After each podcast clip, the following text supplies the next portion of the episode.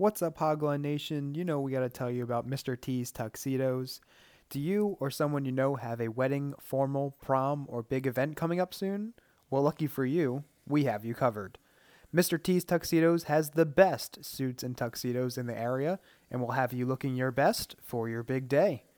With their main store located in Minersville, PA, they also offer fitting services located in Center City, Philly, as well as on site fittings at your preferred location. Make sure to mention that Hogline sent you when you visit in store or reach out with an inquiry. To take a look at their catalog and for more information on all that Mr. T's Tuxedos has to offer, visit MrT'sTux.com. That's M R T S T U X.com. And remember, you only have one shot at looking your best. Be sure to take it with Mr. T's Tuxedos.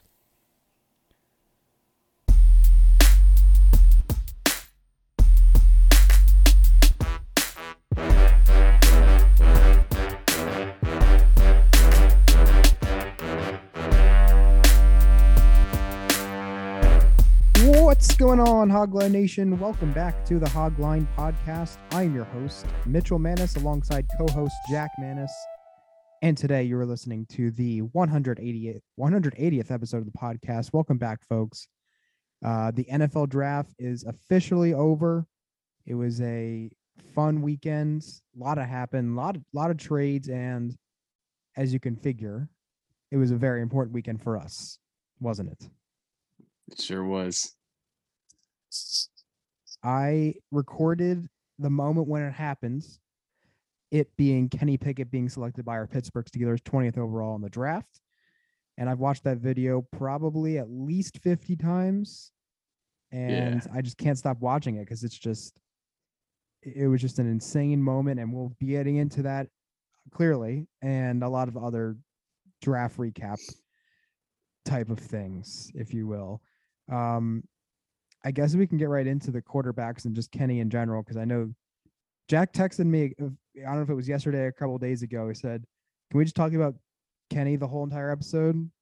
And I I chuckled to myself. But yes, of course we're going to be talking about Kenny Pickett. I mean, he's going to um be the the the lead here in this episode. And like I said, he was taught. He was selected 20th overall by the Steelers. Um, no other quarterbacks selected until pick 74, which is a huge surprise. Um, but I guess I'll let you have the first word um, because you've been clamoring for Kenny for months now. Uh, so you can you can go ahead and, and the floor. I want you to I want you to prompt me with a question. You want me to ask you a question about it? Anything. Okay. Um, let me think what will how many games will he start in 2022?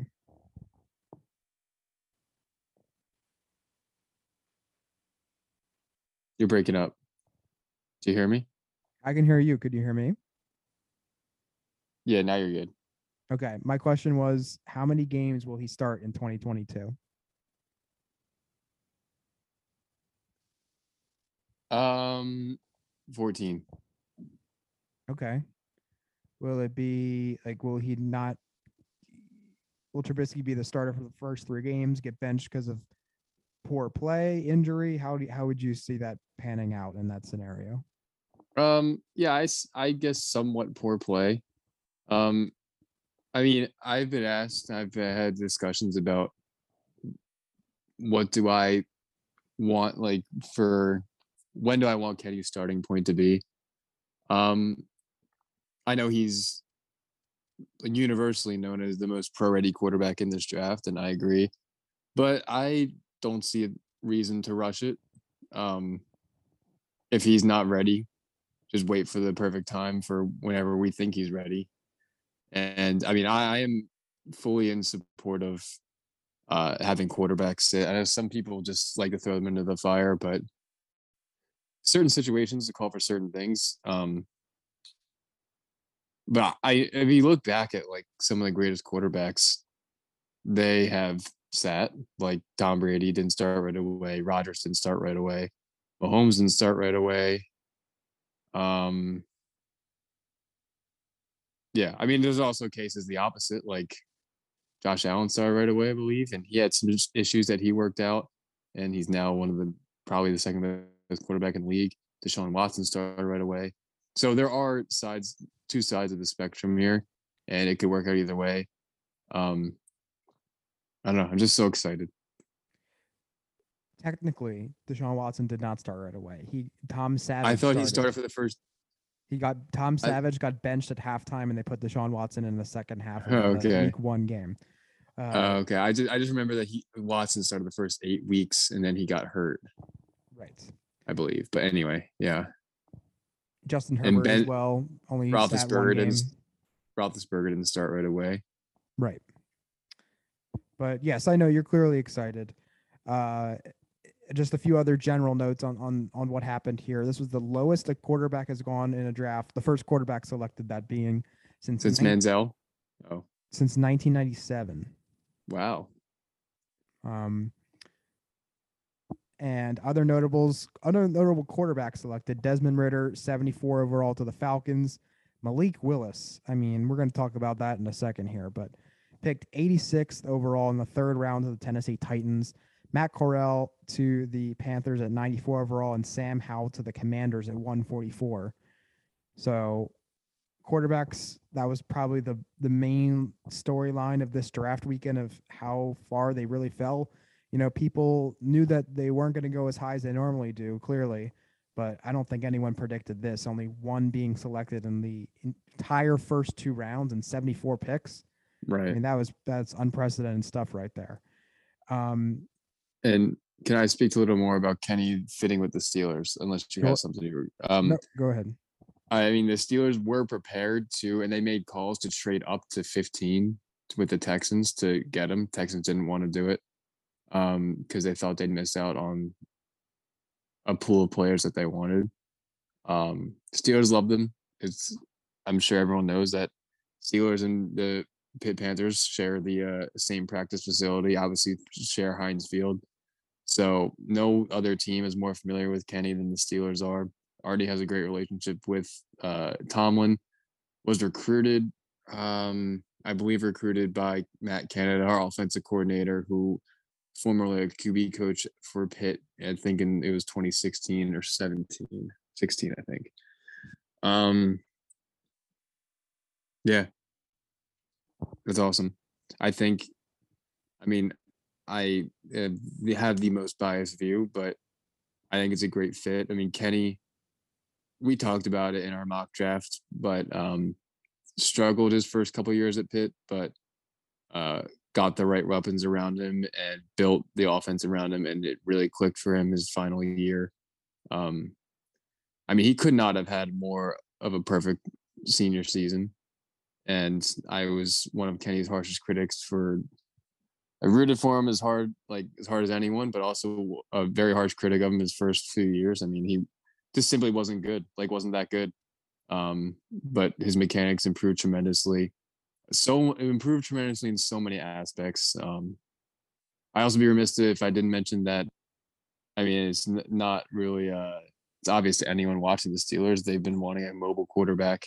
That's what Tom was stressed in the draft. He wanted mobility, which is why a lot of people thought he would go Malik Willis. But um, I mean, Kenny is very mobile himself his 40 time i think is a f- in the 4-7 range which is pretty good for a quarterback um everyone knows i mean he can scramble he can evade pressure and he can throw on the run which is uh something that tomlin really wants and the steelers really need um everyone knows his fake slide is i mean he took that 75 yards for a touchdown um yeah his mobility is great very accurate passer um I guess a knock you could. Well, I mean, he has, still has decent arm strength, but not like elite arm strength. Um, but that's okay. You can get by without without that. Um, I don't know. I can ramble on for days about Kenny Pickett. So unless you have any other questions, I guess I'll stop. Or unless you want to add anything else. Um, yeah, I mean, I, I, I will add. I mean, like I said in the beginning, being at Pitt for that moment was um was something I'll never forget. Uh, and I mean, I'm I'm glad I was there, and it just it felt right. Um, it just it Right. really did. Uh, I mean, I, I don't want to pretend and like my viewpoint was something else. I would have preferred Willis at the time, um, because of the perceived higher upside, and I thought that you needed to swing for the fences, if you will, in, in a star driven quarterback conference in the AFC. Um, however, it's not an indictment on Kenny because I even said it in the mock draft episode. I took Desmond Ridder over Kenny Pickett in the mock draft, if you remember. Um, and you know, we had some dialogue about that, and I it wasn't me saying that Kenny Pickett was a bad quarterback at all. Um, you said the word perfect to describe his fifth year at Pitt, and I think that there's no other way you could really describe that. I mean, 62 point, sorry, 67.2 completion percentage, over 4,300 yards, 42 touchdowns, 42 and seven touchdowns. interceptions. Uh, I mean, that's as, that's as good as you could. Uh, he he played the best quarterback.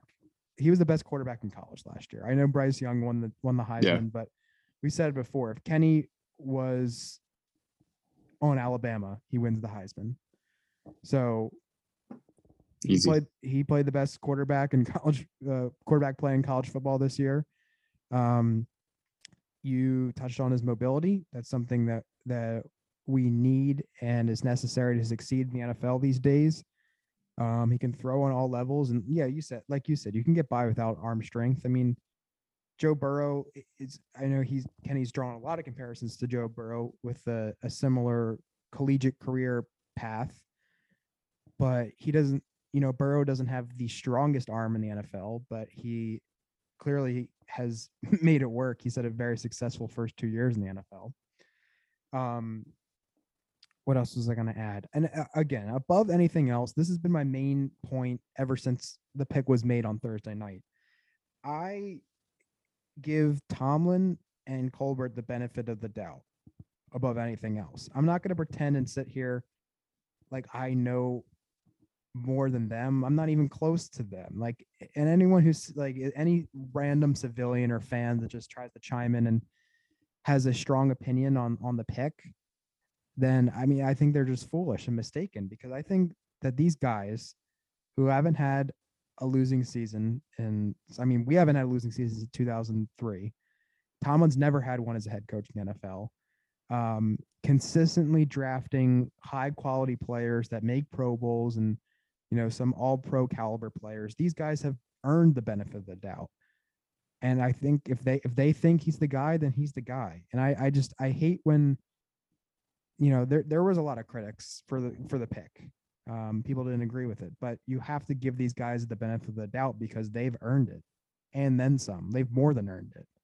Mm-hmm. So that's my main thing. Um, and again, I I trust in them fully, and um, I I I think it's going to work out.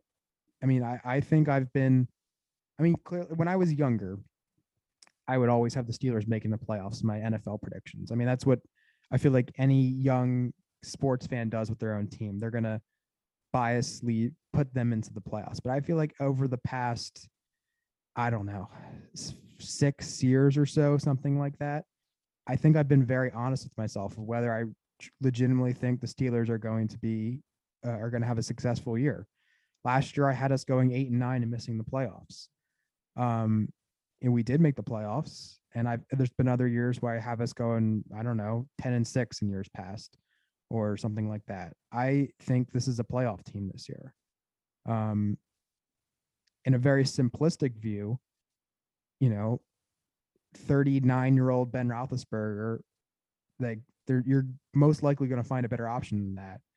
And I think we have found that. And I saw a clip yeah. on, on Twitter today. Someone tweeted out Ben really underthrowing, I don't know who it was, in the playoff game against the Chiefs.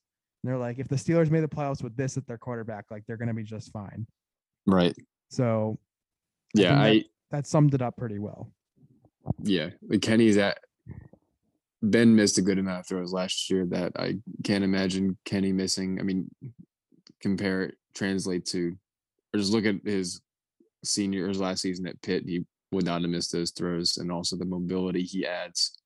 Um, eons ahead of what Roethlisberger had at age 39. I mean, just the trade. It's it's also it's a trade off of. I mean, Ben was a very smart quarterback. Obviously, a what 18 year veteran. How many years? How many years did he play? 19. 19. No, no, no. So, you're right. you're right. no. 18, 18, 18. Uh, right. So I mean, there's a little bit of a trade off. Like it's he's Kenny's a rookie quarterback, um, so he probably inevitably will make some mistakes, um, but he has some ability that Ben does not did not have the latter or the last few years of his career. Um, you think we're gonna make the playoffs? I'll ask you the same question you asked me. How many games does Kenny start? 17.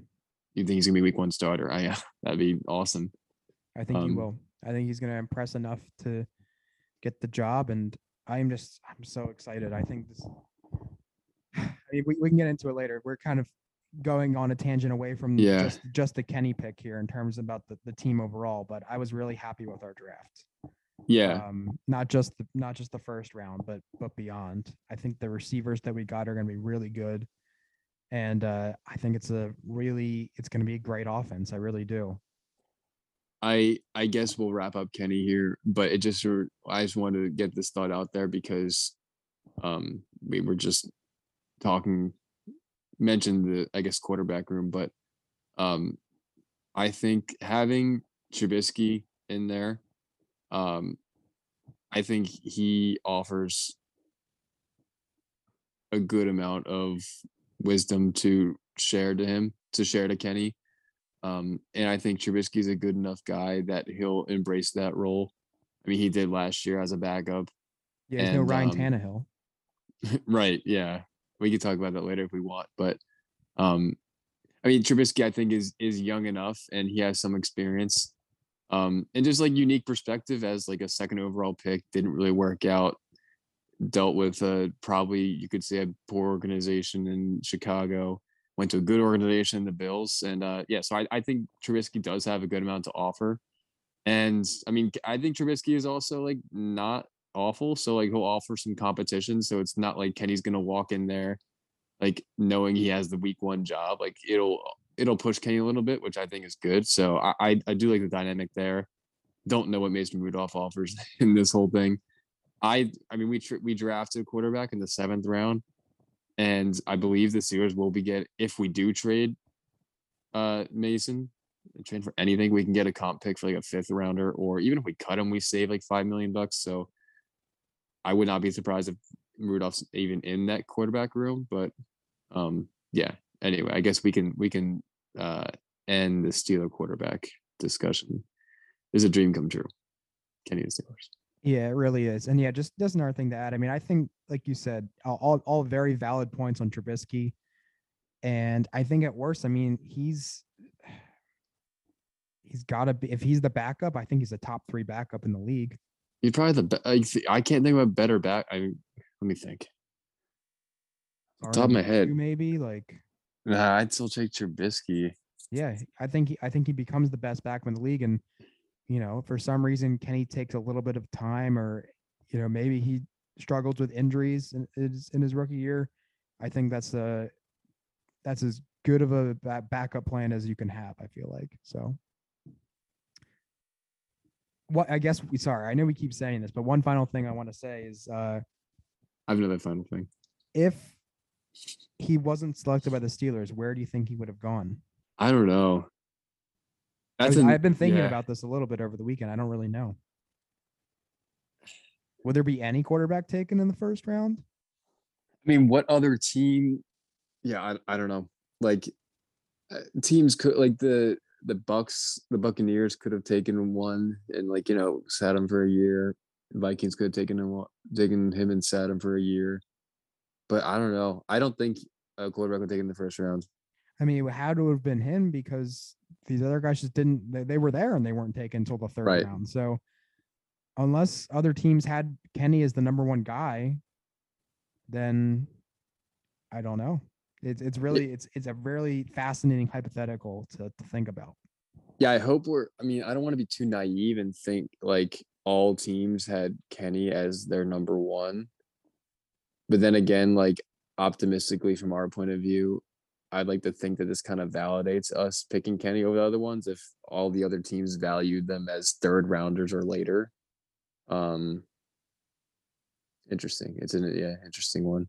It's something we'll never know, but I wish we could see these teams Right. these big boards That, that would just be so cool to see and answer so many questions that we're we're not going to get the answer to.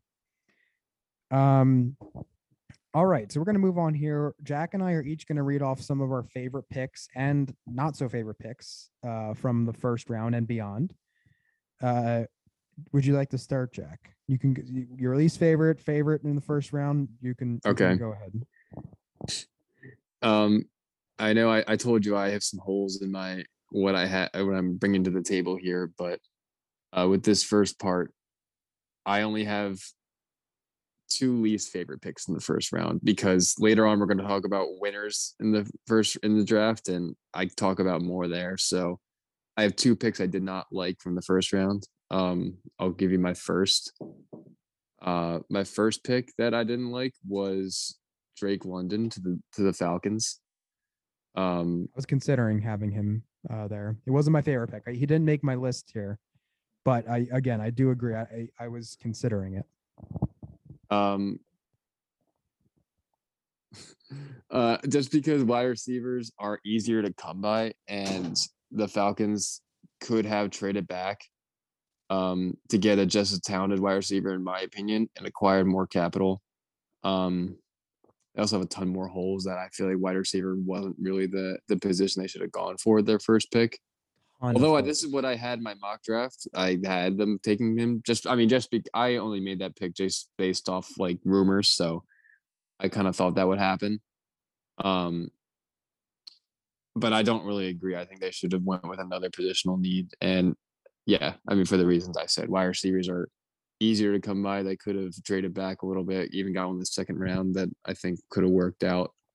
I know they kind of need a Calvin Ridley replacement because he's not going to be there this year and probably will get traded. I doubt Calvin Ridley will play another game for the Falcons. Um, so yeah, I, there's just so many. This team, that team has so many holes that wide receiver I didn't, didn't think was the pick at number eight overall. Yeah, I really do agree, and I think personally, I think London was probably my third or fourth receiver in this class. And like you said, I mean, if they could have traded back, although there was that the, the report that teams, a lot of teams are trying to trade back, and there weren't many suitors to trade up. So Mhm. maybe they attempted to, and they they were unsuccessful, and they just decided to take their guy anyway. That's certainly a, a possibility. Yeah. But but yeah, I, I do agree with you. Said that's not the direction I would have went. One of my least favorite first round picks, similarly to you, I had this person correct in my mock draft, uh, but is not what I would have done because I also did pick for this team in our in our mock draft episode two episodes ago. And did you pick this player? No, no, I did not. Oh, okay. Hence why he's on my least favorite uh, first round pick. Right. One of Makes them. sense. Uh, it's Derek Stingley to the Texans. Okay. I was Uh, going to mention that, but okay. I did mention him last week in our episode with my bold predictions. And uh, you know, my my bold predictions or hot takes, whatever you want to call them, aren't necessarily exactly how I feel on a player. I just it's maybe more of an exaggerated opinion on a player. That's kind of the essence of all bold predictions, if I guess. Um, but I think the concerns are somewhat valid with him. I think the injuries and the ins inconsistent play over the last two seasons, I think, is is a little bit of a red flag. You know, to take him at number three overall, at least. You know, if you're getting him in the middle of the first round, that's a little bit of a different story. If they if they got him with their other pick, which was originally 13, I believe they traded back to 15. Uh, so if they got him there, I would have liked the pick a little bit more. Uh, just number three, when all you know, there's a lot of talent that's clearly still available on the board. I mean, Sauce Gardner goes one pick later, Kayvon Thibodeaux two pick, uh, two picks later. Um, I mean, any of the tackles, none of them had gone yet, and I just think that any of those would have been better picks than Stingley. Um, Kyle Hamilton, who I picked in the mock draft, would have been a better pick in my opinion. So I didn't really agree with that. However, I'm glad I got it right for our mock draft because I just I just heard buzz that he was potentially going to go at three, and the Texans had him as the number one corner in the class, which ended up being correct. Um, I just it's not something I would have made, and it was it was one of my least favorite picks in in the, in the draft. And I overall I, didn't really love what the Texans did. Had a real opportunity with having two first round picks in the upper half of the first round, also. Um, I don't really think they capitalized on it, but hey, what do I know? And we're not going to find that out whether it was a successful draft or not um, for you know a couple more years. So Yeah, I, I could I completely agree with you. I was thinking about putting the uh Stingley pick as one of what I didn't like. Um it's kind of interesting. Like we talk I don't remember if we talked about it or I don't know, but he had a great 2019 and he's the best corner in college football in 2019.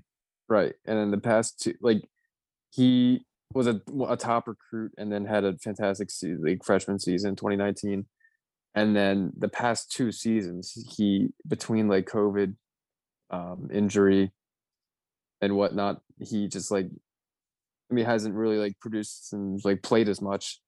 And a lot of people think and i could imagine it's because like he had such a good like such a good prospect and such a good rookie season like they it was already kind of set in stone that he was going to be a top pick in the draft and they didn't want to risk i don't know like there was just no need for him to play much more um which is kind of interesting when you we see that a lot about quarterbacks that like i feel like it's like set in stone early in their sometimes in early in like a quarterback's college career that like oh he's gonna be like Spencer Rattler for example like he was go- supposed to be like a top pick a number one overall pick this year um but then like he didn't really prove it the past year and he obviously the situation is completely different. Like i feel like it's like the opposite for that where a lot of hype in the beginning of his college season college career and then like fizzled out and like didn't play as much like that wouldn't fly for a quarterback. I just thought that's interesting that like the nature of the position it works out that way. Um but i'll transition and you just mentioned it my other pick I didn't like was the Texans' other pick, uh, Kenyon Martin, the guard at A and M, Green, and Kenyon Green. Kenyon Martin is what? basketball player, I think, former Yeah. basketball player. Um. Anyway, Kenyon Green. Sorry. Um. Similar to why I didn't like the Falcons pick, they just have so many other holes. I thought it was kind of a waste on a guard. Um. Like I thought there was a lot of other talent on the board that could have made more of a difference for this Texans team going forward. Like I, the Texans had two first round picks and came away with Stingley, who I mean had we talked about him a bunch, but has the potential. But I could see that like very likely like not panning out just for like the red flags that we talked about, and also for uh just a guard that's gonna get. I mean, no knock against Kenyon Green. like I feel kind of bad saying it's like a. I don't like the pick, but like he could still be like a good guard. It's just like a guard, and it's ultimately not the most important position on the field. Even though I harp on offensive line a ton, offensive line is very important, but the tackles are more important, I'd say. So, um, and aside from that, I, I feel like they could have gone with like a DN, like Carl Loftus, Jermaine Johnson were on the board. Um, yeah, I that's that's pretty much all I got. And you, I you just said you agree. You didn't think it was a great pick either. Right. I mean, again, it, I think like maybe if they went with a Sauce Gardner, Jermaine Johnson combo, or maybe Oh, yeah, a- a ton. But I would have liked that a lot. or better for them. like Ike Ekwonu and Jermaine Johnson or something like that, or Mhm. uh, Ekwonu and even like Devin Lloyd. I know he went towards the end of the first round, but I still would have liked that a lot better. So I just think there's a lot of options they could have went that I would have preferred. But hey, again, what do I know? This is why draft grades are, are kind of pointless in a way because Yeah, no, no one knows anything. Um, yeah, this is dumb. All right. Uh, do you have another least favorite pick? I have one more. No, Oh, you gave you gave uh, Kenyon Green and um, yeah, and yeah, Jake London. Yeah, and Drake London, right? Uh, my other least favorite was Trevor Penning. Uh, if you listen to our mock draft episode, I don't think it'd be a surprise because I also kind of um, spoke negatively of him as a prospect, and I, I still have the same opinion two weeks later. Uh, I think the level of competition that he plays is going to be a rough adjustment going from not Division One football to the NFL. I know you can't always say that with prospects. Uh, just playing at a smaller school, I mean, that doesn't necessarily mean anything. I think it will in this case. I also mentioned on the other episode that he was flagged 16 times in 12 games, which is a lot. And it's concerning. There's been, you know, sometimes he kind of plays through the whistle and that's going to cost him penalty yards in the NFL. And that's not what teams want. Um, I think he only got hype because of a senior bowl. I think that played a large factor in him rising up teams' boards. Um, and I just, I don't know. I, I know the Saints needed that position. They needed to replace Terron Armstead and solidify that offensive line. I just don't, I don't know. I don't really think this, this was the pick.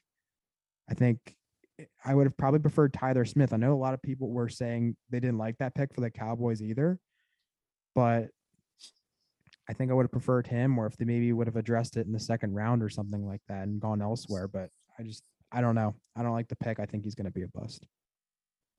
I I agree. I I don't have too much on. Again, I I said it. I think last um episode. I mean, I I don't I'm try to pretend that I'm uh, I I can scout offensive linemen very well. I guess I could if I took the time, but I honestly I don't. But I trust your judgment on that. Um, and yeah, I, they could have gone different offensive offensive line, or honestly a different position of need. Like I, I really thought they were going to get a quarterback, and a lot of other people did, but they didn't. Um, yeah, agreed. Right. Um, and yeah, I mean, similar to what you just said, I I don't. I'm not going to try to pretend like I know everything on offensive line play. I just try to defer to other people that I trust, and there's a few people that I that I follow on social media that aren't the biggest fan of his and his play style. So hmm that's what I'm going with. Let's uh, shift to a more positive tone and who who we liked in the in the first round. Let's stop raining on these guys' parades. Um, what's a pick that you did like in the first round? Uh, you go. I didn't have. I saved the picks that I liked because we're gonna talk about biggest winners of the draft. I have a couple teams that I wanted to highlight there. That like I like a collection of their picks, so like I don't want to like overlap. So I want you to, if you have individual picks you like, give, give them to me now. Okay, that makes sense. Yeah. Uh, first one, Aidan Hutchinson. I mean, pretty obvious. Okay. the second pick in the draft. Mhm. Um, if I had the first pick and I was the Jaguars, I would have picked him, and you would have as well because you had the Jaguars pick. Mhm. Uh, he's explosive. He's got superstar potential. I think he's going to be a great cult- cultural fit in Detroit. And I'm getting really excited for the Lions. I know I we also talked about it last episode, um, but I have re- I'm I'm really starting to think that this thing can turn around. I know it was looking pretty dire this time last year, and people were like, "Oh man, I don't I don't see how Detroit's to ever get out of this hole." But and I know they only won whatever whatever it was three games last year, but I think there's a lot of reasons to be optimistic if you're a Lions fan. I know that's just like I Heard that one before. I know, I know. That that's probably really tough to hear. And if anyone is a Lions fan is listening to me say that, they're probably like, "Yeah, right, guy, get lost." Like, it's never gonna. Yeah, I, I don't know. I just I have a good feeling about this, and I think I read a stat. It was like, oh, I, I don't remember what it was, but it, it was something like within the past five years, only these quarterbacks have this certain criteria, and it was Tom Brady and Jared Goff. I thought that was funny. Um, So they faced each other in the Super Bowl. Yeah, they did. But uh, I really like this pick. I think the the Lions had to have been really happy when he was there at two. Um, and I, I think it's gonna be a home run. So and it, it we ta- I mean the Lions defense is still lacking a lot, and it's it's gonna take more than just Hudson Hutchinson. But this is this is a, a giant step in the right direction. So I agree. I, I want to get one where we don't agree with. We agreed every time, but um it is, it's not going to stop here because my next pick is Kyle Hamilton. So Okay, here we go. Um, but quickly, just briefly on the uh, on the Lions, uh, defense still has some holes, you said, but I, I I agree with you. I think they're trending in the right direction, and uh, fun little offense they got. We talked about it last uh episode, and like they add Jameson Williams at pick twelve, who they trade up to get, and he was my favorite wide receiver in in this draft. Um, I like the wide receiver room with Jameson Williams, uh, Amon-Ra St. Brown, and, and Chark. And they also have uh, Hockenson, who's one of the best pass catching. And just, I, I feel like he's a top five tight end in the league. They have D'Andre Swift, who you could, he's probably a top five running back. could be in the league. Um, and I mean, Jared Goff, you've seen in the past, he's he can like he if he has a lot of weapons around him, he can support an offense. So, um, yeah, yeah, top ten agree. offensive line. Jamaal Williams, good depth in the rec- in the running back room too. So the offense, I don't know. I think it's got some life. right. Kyle Hamilton. Hate that he's a Raven, but got to Yeah. give credit when credit's due. Uh, it was a fantastic pick. I picked him third in our mock draft, and he goes, what was it, 12th? They had the 12th pick, I think. Team. 14. 14. Yeah, exactly. Wow. Um, I mean, I, I I'm not going to say anything else that I hadn't said already before two weeks ago, but there's not really any weaknesses to his game. We don't care about the 40 time. Uh, it's just Mhm. it, it's like beating a dead horse. We just it's it's so in, insignificant. Uh, and it's just man, the Ravens secondary is loaded now. They got Yeah. Marcus Peters, Marlon Humphrey, Kyle Hamilton, Chuck Clark, Mark. They signed Marcus Williams from the Saints. Right. I mean, they they should have a top three pass defense, in my opinion. Yeah. Um, we don't need to right be a dead horse on Hamilton. We love we both love him. Um, and I guess I can use this to uh I have a couple teams that I thought were winners of the draft. Ravens were one of them. Um Ham they they select Hamilton, uh then trade away Marquise Brown and get a first back, which is great value. I mean, we now know why the Cardinals were so uh, aggressive in getting receiver because of the Hopkins news, but um, they used that the Cardinals first round pick 23, I believe, to draft Linderbaum. Um, and then in the second round, they get Ojabo. And that's arguably, I mean, obviously Ojabo's injury knocked them down a little bit, but they arguably got like the number one prospect at three different positions with a their a first and then a first they trade up to trade traded to get again and then their second round pick. So I thought the Ravens had an incredible top half of the draft. I mean, maybe a whole I didn't really dive deep into what they did in rounds three through seven, but um just I thought they had a really good draft just for those three picks. Yeah, they really did. Um, the only thing you could say is, I mean, first Lamar's pissed uh, that they got Right. rid of uh, Brown, and also, I mean, that rece- the receiving room is very unproven now. They're putting a lot of faith in Rashod Bateman. Uh-huh. they, for their sake, they better really hope that he, you know, picks up the where the production is going to be lacking. Because I don't know. I mean, I not not just saying this because he's on my dynasty team, but Marquise Brown has been a, I don't know, he hasn't been an elite elite receiver receiver like these um other people in his class have been like AJ Brown and DK Metcalf and Deebo Samuel and, and Diontae but he's been he's been solid. He's not he's I think he's underrated and uh I think that they could potentially be missing that Mhm. unless unless you know Bateman really takes a giant step forward in his sophomore year. Uh sophomore season, excuse me, but, but Uh, yeah, I mean they, they they knocked the draft out of the park. and Brown is probably underrated because of fantasy. Like he just the the nature of the type of receiver he is, he's not going to put up a ton of fancy production. Like he stretches the field, he's a deep threat. Um and you know, that's not Lamar's strong suit, so uh Yeah, I'm so I'm so excited to see what he's going to do in Arizona, especially now Yeah. that he's going to be the main receiving target in the first six games of the year. So mhm, that's going to be really exciting to watch. right. And also they have Mark Andrews, so he's a top pass catching tight end. And they're primarily a running team anyway with Lamar and Dobbins, um, presumably. So I think the Ravens will be just fine. Um Oh, I do too. I mean, unfortunately for our sake as Steelers fans. I do too. They're my early. pre- I made I made my post draft NFL prediction, uh, and I had them winning the North. So I, I think they're Yep. going to be. Uh, I think they're going to be just fine. North is gonna be so good.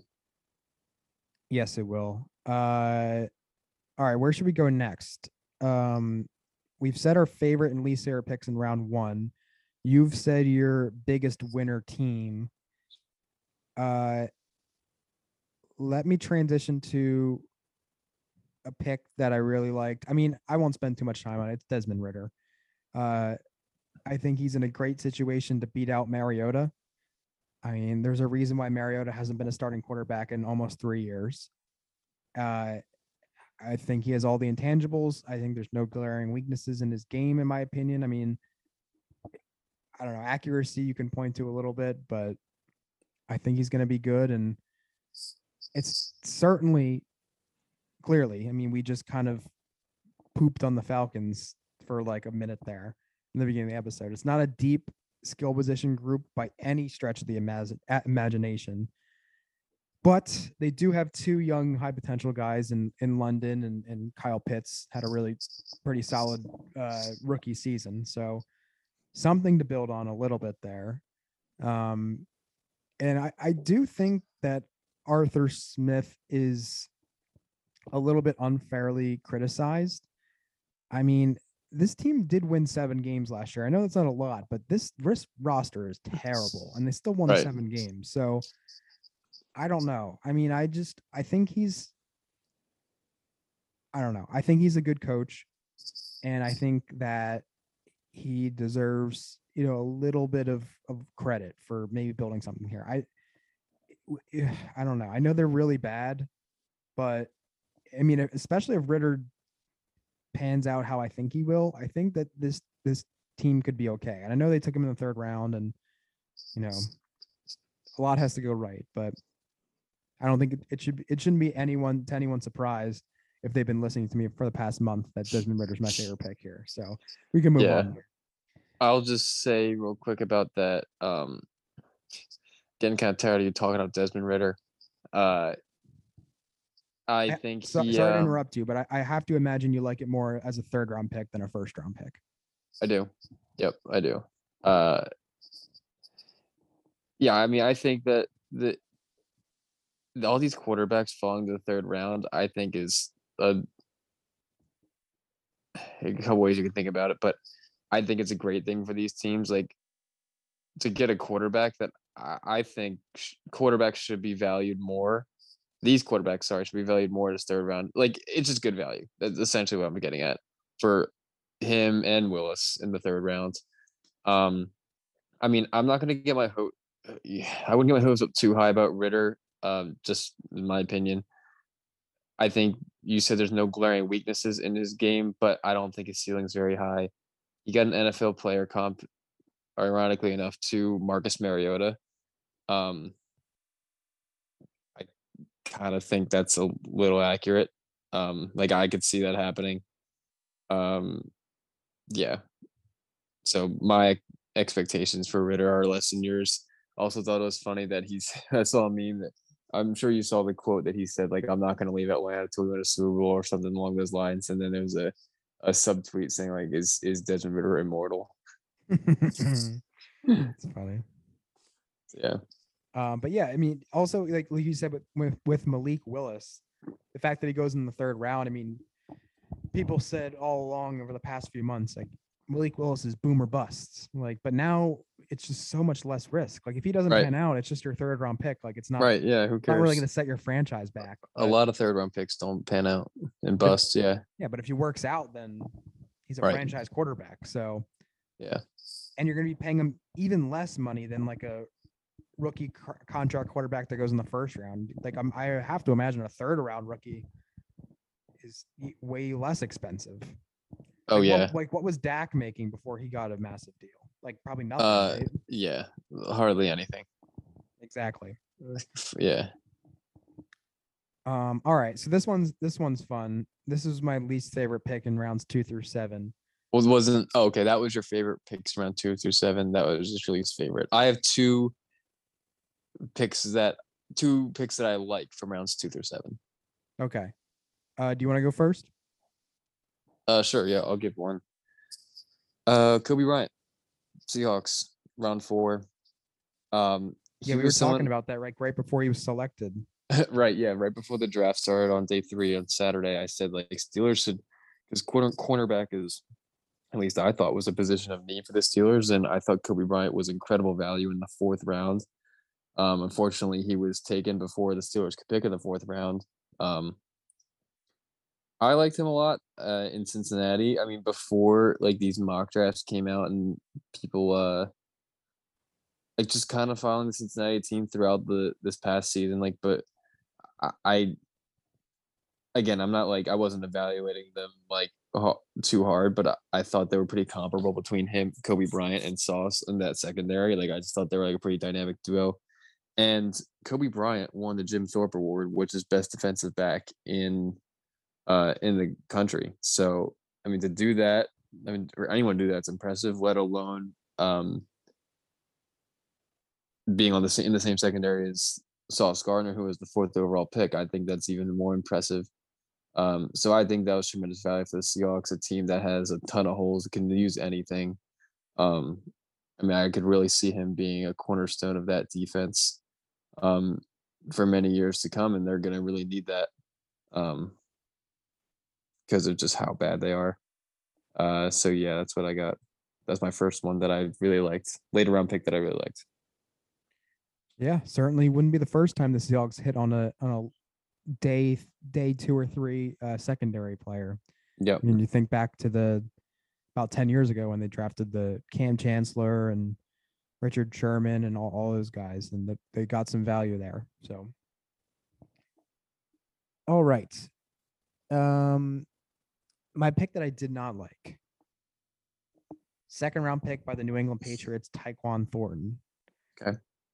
Uh, I feel like he was only drafted because of his 40 time. He ran a 4.28 40. Mm-hmm. Uh, and he was projected to be a day three pick, and they picked him in the round two. So similar to their first round pick in Cole Strange, I think they reached on him, but Mhm. that's kind of what the Patriots do, I guess.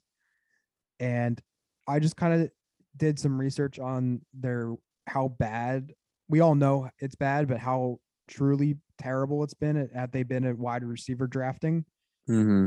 Uh, so here it is: the wide receivers that were drafted by the Patriots in the first four rounds of the draft between years 2003 and 2019. I'm going to list them off to you. Are you ready? Boy. Okay.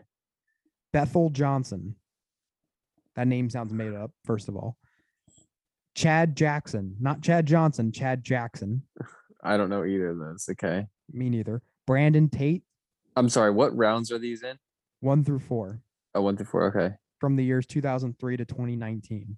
Okay.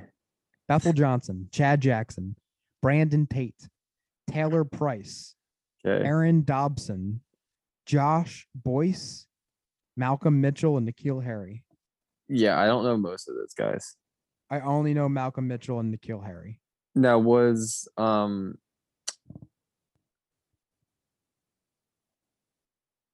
Wes Welker not a uh was he that late round pick? Yes, he must have been. Okay. Obviously Edelman was I think a seventh round pick or undrafted. He was. Interesting. Um, but also guess so I have all eight those those are eight guys I just listed. All eight of those guys' careers combined. Here's their stats. Hey, what about Cordarrelle Patterson? He wasn't drafted by them. Really? No. Okay. All eight of those guys' careers combined. 209 catches, 2,709 yards, and 22 touchdowns Wow. in their careers combined. That is just that is that's got to be historically bad. and who would you draft N'Keal Harry ahead of? Uh, AJ Brown and DK Metcalf, and technically Deebo Samuel too, and Diontae. But Diontae and Deebo weren't really in the in the upper first round rookie draft conversation. It was was mainly AJ Brown and and DK because they went immediately after him. And Terry. Yeah, but he was also a second round pick in the in the rookie draft, so you can't really blame me too much for that. But you can certainly for the AJ Brown and Metcalf. So yeah, Okay. I've learned my lesson. I'm never touching a Patriots receiver ever again, especially after researching and coming up with this. So right. Um yeah, oh sorry. no, go ahead. Your other player that you liked in rounds two through seven. Um we might have mentioned it. I mean we talked about quarterbacks, but I like Sam Howell in round five. Um now it's not often statistically everyone knows that a quarterback outside of round one even is not likely to pan out, but there are some cases like Russell Wilson, Dak Prescott, uh, Tony Romo was a seventh or undrafted or seventh round pick. Kurt Warner wasn't drafted, so I mean, there are some uh, exceptions. I'm not not gonna say Sam Howell's in. I'm gonna go on a limb and like say it's gonna happen that Sam Howell's gonna turn out like one of those guys I just mentioned, but um, he had a lot of uh er, like way too early mock drafts like around this time last year for the 2022 draft like some had him at the first overall pick. Um sam howell had a very good uh very good start to his college career. This past year a lot of guys at unc left um so i mean he struggled and his stats struggled. Um but I mean, he could be a guy where if you surround him with enough talent, um, which I do think the Commanders are with with Terry, Jahan Dotson, and Gibson. Like I think they have some pieces. Um, Logan Thomas is a solid pass catcher as well.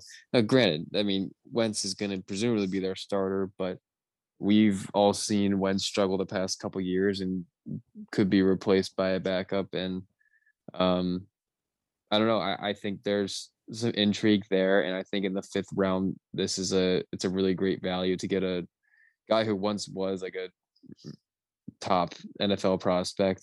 I mean, again, early in his college career, but um, yeah, I don't know. What what do you think about it? I, there probably isn't much thoughts on it.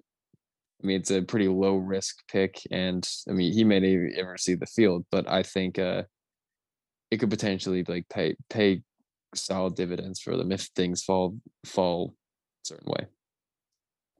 Yeah, I mean, hundred percent. Fifth, it's fifth round. We're talking, and yeah, I mean, if you said this time last year, right, even before going into this this final season here, he'd be a top ten pick, right? Yeah.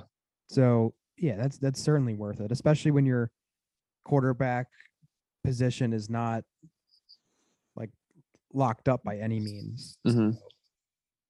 Yeah, it, it, it's it's a good good pick. I mean, hey, if you they if you put it in like trade value terms, like they valued Wentz as a third rounder and only value Howell as two rounds less. So I mean, maybe the competition is could there could be a competition that people aren't even speculating. So I don't know. Yeah, who knows? All right. Uh, do you have any other team or player winners overall from from this draft? I know Yeah, you said the uh, Ravens, right? You said the Ravens. Ravens were a team I wanted to highlight as the biggest winner from the draft. Um, I'll go. I'll let you go first because I have two more team like winners like I, that I like their draft a lot. So you can go first. Yeah, I mean, pretty consensus here, but Eagles. Um, Th- That's what I had. One of them. Yeah, you you can't deny it. I mean, they really killed this draft. Uh, AJ Brown was a was a home run trade. Um, and you know, I mean, the knock on them, it's been a running joke, but you know that they're not good at drafting receivers. But hey, if you're not good at drafting them, then go out and get an established veteran who is absolutely fantastic. And it only costed you a first and two fourths and a fifth, I think.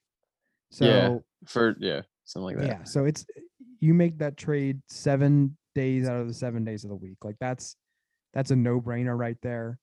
Um, and they're just really just surrounding Jalen Hurts with everything he has to to you know make him flourish.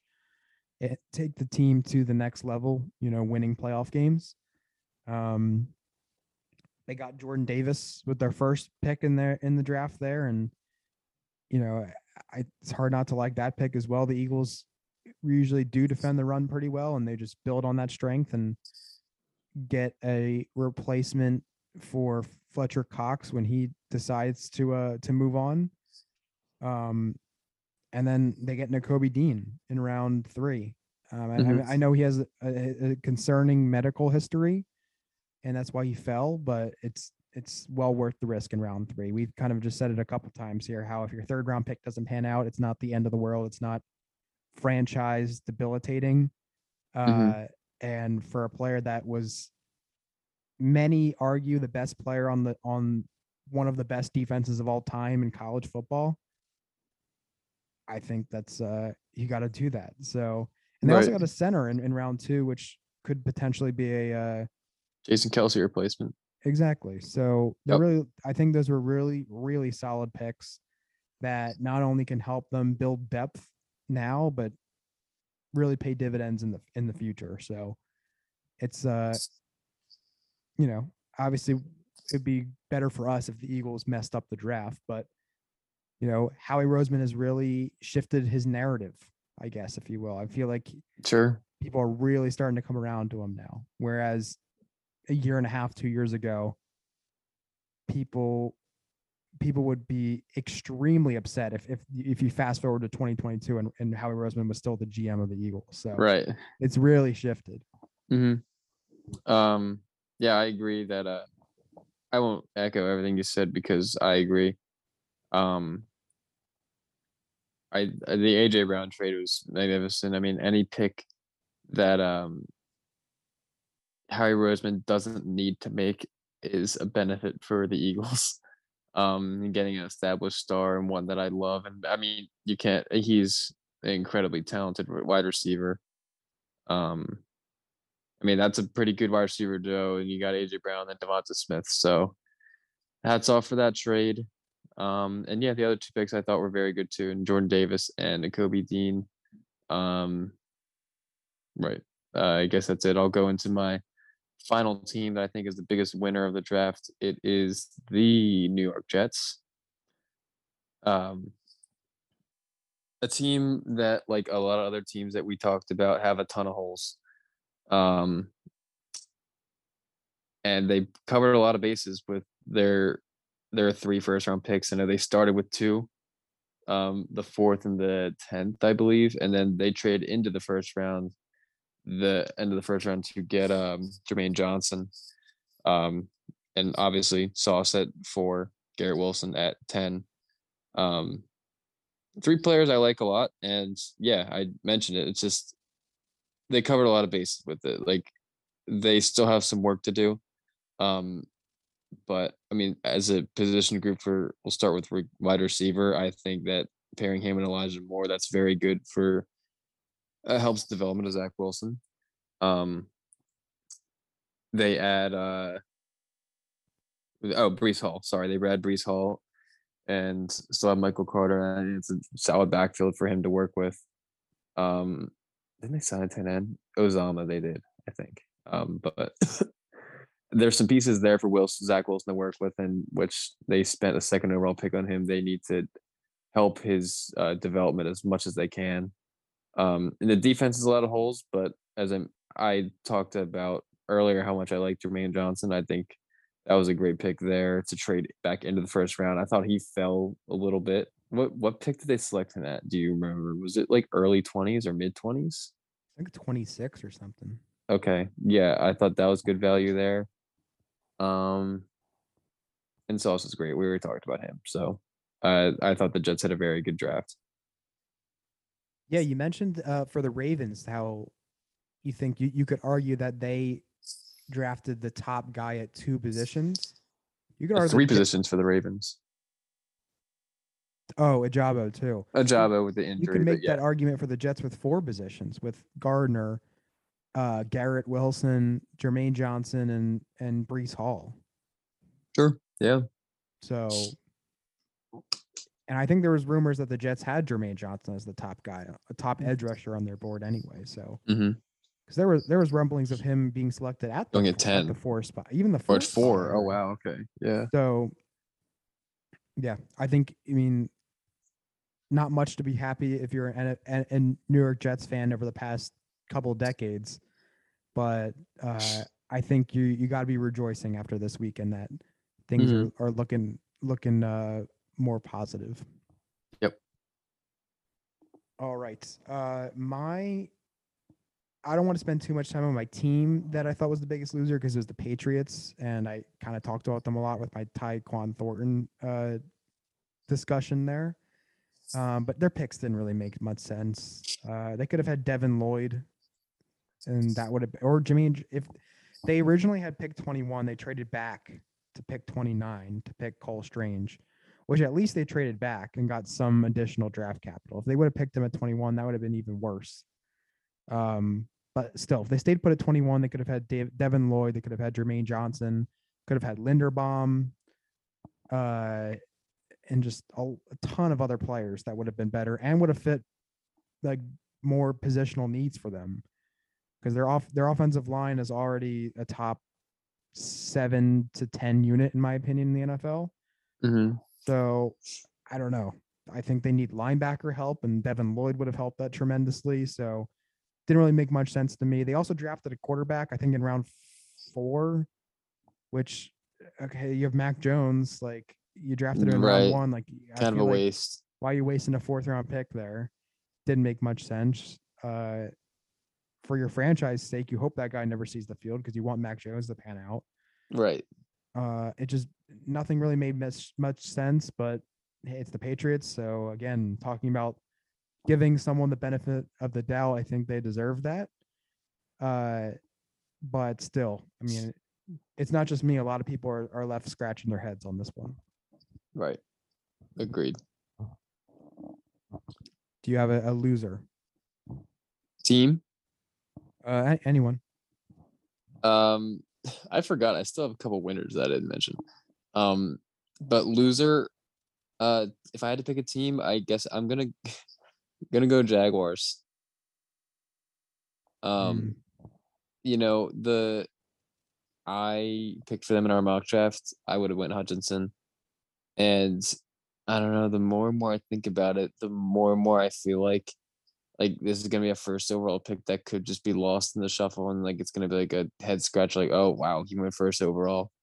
Um, I just really don't trust. Uh, I mean, this pick is largely banking on potential, and like I don't trust the Jaguars coaching staff and organization to de- properly develop a prospect like this to reach his potential. Um, like I think Hutchinson is a more a safer bet. I think it would have been a, definitely more of a pick there. Um, and I feel like I mean I don't know. This is kind of stupid, you could say, but like Jaguars kind of just need like a face of the franchise, and I mean just because of Hutchinson, who how productive he was in college, and him being a Heisman finalist, like every, a lot more people know of a lot more people are going to recognize Aidan Hutchinson's face than Travon Walker's face just because like he was just more nationally known Hutchinson. So, I mean, again, what does that really mean? Like, if a player is good, who cares? But uh, I just feel like as an organization, the Jaguars need kind of needed that aspect as well. Um, yeah, and I also I mean, you mentioned Devin Lloyd, and I don't hate Devin Lloyd. I just kind of question them trading back into the first round to select him. Now, a lot of people think or have I, I feel like I've heard and read a couple like people not liking that pick just because uh they think that the the way the NFL is going, like it an off ball linebacker like that is kind of dev like it's losing it's not the hasn't had the value as it once was. I still think there is value in having a linebacker with that skill set. Like they needed to replace a Myles Jack that they lost. So that kind of player he's gonna he's gonna be, I assume. Um so I don't hate Devin Lloyd, but I don't know about trading back into the first round to get him. Um so yeah, those are my loser. And it's a it's a shame a team that I want to root for. Me being a future Jacksonville resident, I want to I want to root for the Jags. I still will, but not too optimistic after I mean they had the first overall pick. I feel like you should be happier with the draft that they had, but a lot of a lot of interesting moves they made in the offseason with this free agency. Yeah, they certainly decided to go more risky. I mean, uh, Hutchinson would have been the safer bet for sure. So hmm my other loser, and this is not an indictment on the player, um, just the situation that he now finds himself in. Uh, it's not the player is the loser. I guess it is, but it's also uh, his fantasy owners as well. But Michael Carter fantasy owners. Yeah. Um, again, I, I like Michael Carter. I think he had a pretty solid rookie season for when he was actually healthy and was getting the volume that he that he should be getting. Uh, I think he did pretty well with it, and I, I liked him coming out of college too. I think he was a fantastic receiving back. Um, it's just any any team that picked Breece Hall. Like, um, I, was- I was very worried uh, with it having Devin Singletary on my dynasty team. Luckily, I avoided the big ones and, and Kenneth Walker Breece Hall. Um, you know, the Bills still drafted James Cook, but that's besides the point.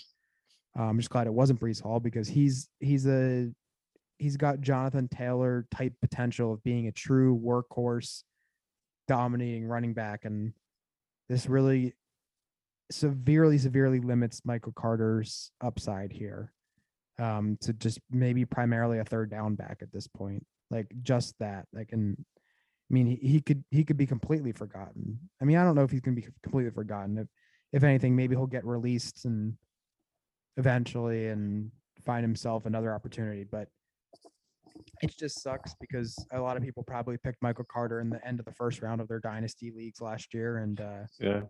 it's pretty much that's that's going to be looked at as uh, as a bust pick now. So Right.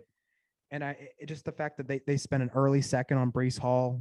Um, if I'm not mistaken, I think they traded up to get him, and that's definitely a lot more significant draft capital than Michael Carter, who was selected in the fourth round last year. hmm And if anyone knows about running backs being replaced due to low draft capital, it's me because of the whole James Robinson situation. So uh Yeah. you know you can do everything everything you're asked for and exceed those expectations by a mile but if you have that seventh round or undrafted uh label next to your name sometimes that's all they really care about you know right. Yeah. so it just it sucks because that's the situation he's in now and uh you know if you were looking for Carter to be a uh significant building block on your dynasty team then I think you got set back a little bit here. Tough luck. Sucks. Yeah. So um yeah, that's my loser. Uh, what else we got? Are we doing like biggest winner player wise, biggest loser player wise? Um, I'm all I'm done. I'm done with everything I had to say. So anything you I have have, a few- outstanding you can uh you can say. okay, a few more that I'll be quick on. Um, I'll stick with loser, and we talked about at the top of the episode. I'll just mention it briefly, and I think this is kind of an obvious one, and I feel bad for calling him a loser, but Malik Willis. Um, he Poor guy. He had a rough weekend, Jack. I know, and he seems like such a nice guy too. It's unfortunate, and I a player that I still like, but um, he projected uh top ten pick, maybe like six. The Panthers fell to pick eighty four or something like that, eighty six, I think. Uh, his 86, I think. His contract goes from potentially being a thirty million dollar contract if he were a top pick to a five million dollar contract. so that's very unfortunate. I think he had to have. Sorry, Malik had to have been a, called a loser of the draft. Jeez, I feel bad. Um, and then other winners that I had. Um, team I like what the Chiefs did. I have been critical of the Chiefs uh, of this off season just because they traded away Tyreek Hill. Um, they used their two first round picks. They traded up to the Patriots spot and drafted Trent McDuffie. Um, I think that's a. They definitely need someone in that secondary. Pretty bad defense, and they're losing Tyrann Mathieu, who just signed with the Saints, I believe, today. Um, McDuffie, a player I like, so he's the first corner, no, not first corner, second cornerback taken after, or no, third. Stingley, Sauce, yeah.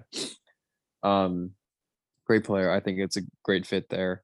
Also, they get Karlaftis, which I think is a great pick there. They need, I mean, just all around the defense needs help. So adding uh help with the front seven and also secondary, I think they did well with those two picks. And then early in the second round, did they trade up there to get Skyy Moore? Was it early in the second round? Second round, regardless, they get Skyy Moore. It wasn't early. I think it was like the 25th, Okay. oh no, 20 sorry. The- 20th yeah, pick the, in the the Packers traded up early to get Christian Watson, but um Skyy Moore they get later in the second round. I guess with their pick, or I don't know, but um I think he could have potential to. I mean, it's tough to call a Tyreek Hill replacement. I mean, Tyreek Hill came from a small school and kind of like Skyy Moore from Western Michigan. I guess you didn't Tyreek Hill start at a uh bigger school, then like had some issues. Had yeah, and then he had to. That's why he ended up wherever he was. I forget even the school was. Um. uh, uh, but I mean, he's he's similar size to Tyreek Hill. He's got great speed, not cheetah speed, but he's got speed. So there's some similarities there. I think uh, could work out. Um, so yeah, I just like with the Chiefs with those three picks. Those, so I had a winner of the draft. Um, lastly, I guess individual picks. Uh, last winner I had was Treylon Burks, which they he comes into an opportunity where he could uh be a number one receiver. I mean, I know they have Robert Woods, but he's kind of up there in age and coming off an ACL injury. So, um, and they have a ton of vacated targets with AJ Brown gone. and I mean, I, I'm sure everyone saw it if you were watching the draft that he player comp were AJ Brown was AJ Brown. Um, I'm sure Titans fans love seeing that. Um, they just trade away AJ Brown to just get another AJ Brown. Uh, what they're hoping could be AJ Brown. So, um, kind of head scratching move for the, the Titans, but for the pick himself, I mean, Burks comes into a situation where he's, as I said, going to get a ton of volume. Um, stats should be good and play his way to earn some money in the fu- a second contract in the future. I mean, the opportunity there for him with a quarterback who shown he can support it because AJ Brown's been supported the past couple years, and possibly a quarterback of the future if Malik Willis pans out. So, I think Treylon Burks is uh, clearly one of the bigger winners of the draft or first round at least. Um, obviously, Kenny's also one of my big winners, but we talked about him a ton. Yeah, that that really is a slap in the face for Titans fans. Like Yeah. player comp for this guy is AJ Brown. That's so funny. Right. Uh, and also, I guess the last thing that we can end up on here is y- y- I, I caught, you know, you you said that you've been critical of the Chiefs this offseason for trading Tyreek Hill. Um, what could they have done in your opinion? I think this trade was it was out of just necessity, not because they wanted to do it. They've they've been adamant that it was just about the money, and that makes sense. Like when you're paying Patrick Mahomes, like unless Tyreek Hill takes a major pay cut, you can you literally cannot keep him. So what would you have suggested they do? Like try to trade Kelce instead, or like because I feel like you got you got to get rid of one of those guys. I think I I mean Kelce's on my fantasy team and I appreciate all the stats he puts up, but I- I think I think Tyreek's definitely more important. They should prioritize him. Like, As I said, this offense is built on speed and being fast paced. And I mean, Kelce is very, very good in his own right at a lot of things. Probably the best tight end of all time, you could say. Uh, but one, he's older, and two, he just he's not speed. He's not what Tyreek Hill is, and I think that's what makes that offense run. So, yeah, that's what I would have tried to deal Kelce first, as much as tough as that is. Or, I don't know. I, I feel like capologist could somehow make it work with uh with paying with Tyreek Hill, but I yeah, it is a tough spot. But I, I still stand that they they should have done it whatever they could to keep Terry Hill. Yeah, maybe they should have um been the ones trying to trade for AJ Brown. Sure. Yeah. But there are still names out there. Deebo Samuel is still available. DK Metcalf is still available. Well, I don't even know if they could have.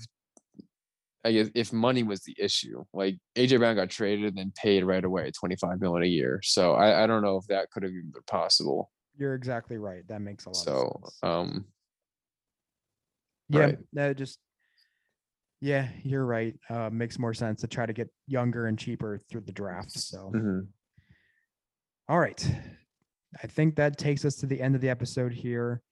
Uh, it was a great weekend of NFL Yeah. draft talk. Tomorrow we find out what the international games are for the NFL. oh right, schedule release is May twelfth, right? That's next week, Yes, Yeah, May 12th, um, which is s- n- Thursday. next Thursday. Yep. Um, and like I said, tomorrow we find out a few of the games. So if your team's playing overseas or south of the border, or either yeah, either London, Munich, or Mexico City. I think the games are this year. So we'll find out a few of those, and should be fun. And um, you know, the NFL is there's no there's no true off season in the NFL. It's It always really moving. isn't. There, it's just a it's a 24 7 12 months out of the year action packed league and that's why we love it so Yep. all right folks thanks for listening uh, be sure to follow us on instagram at hogline podcast and on tiktok at hogline podcast. Thank you to mr t's for sponsoring today's episode. Be sure to get all your formal attire from mr t's tuxedos. And i think that's pretty much it. Go kenny. Yep. See ya.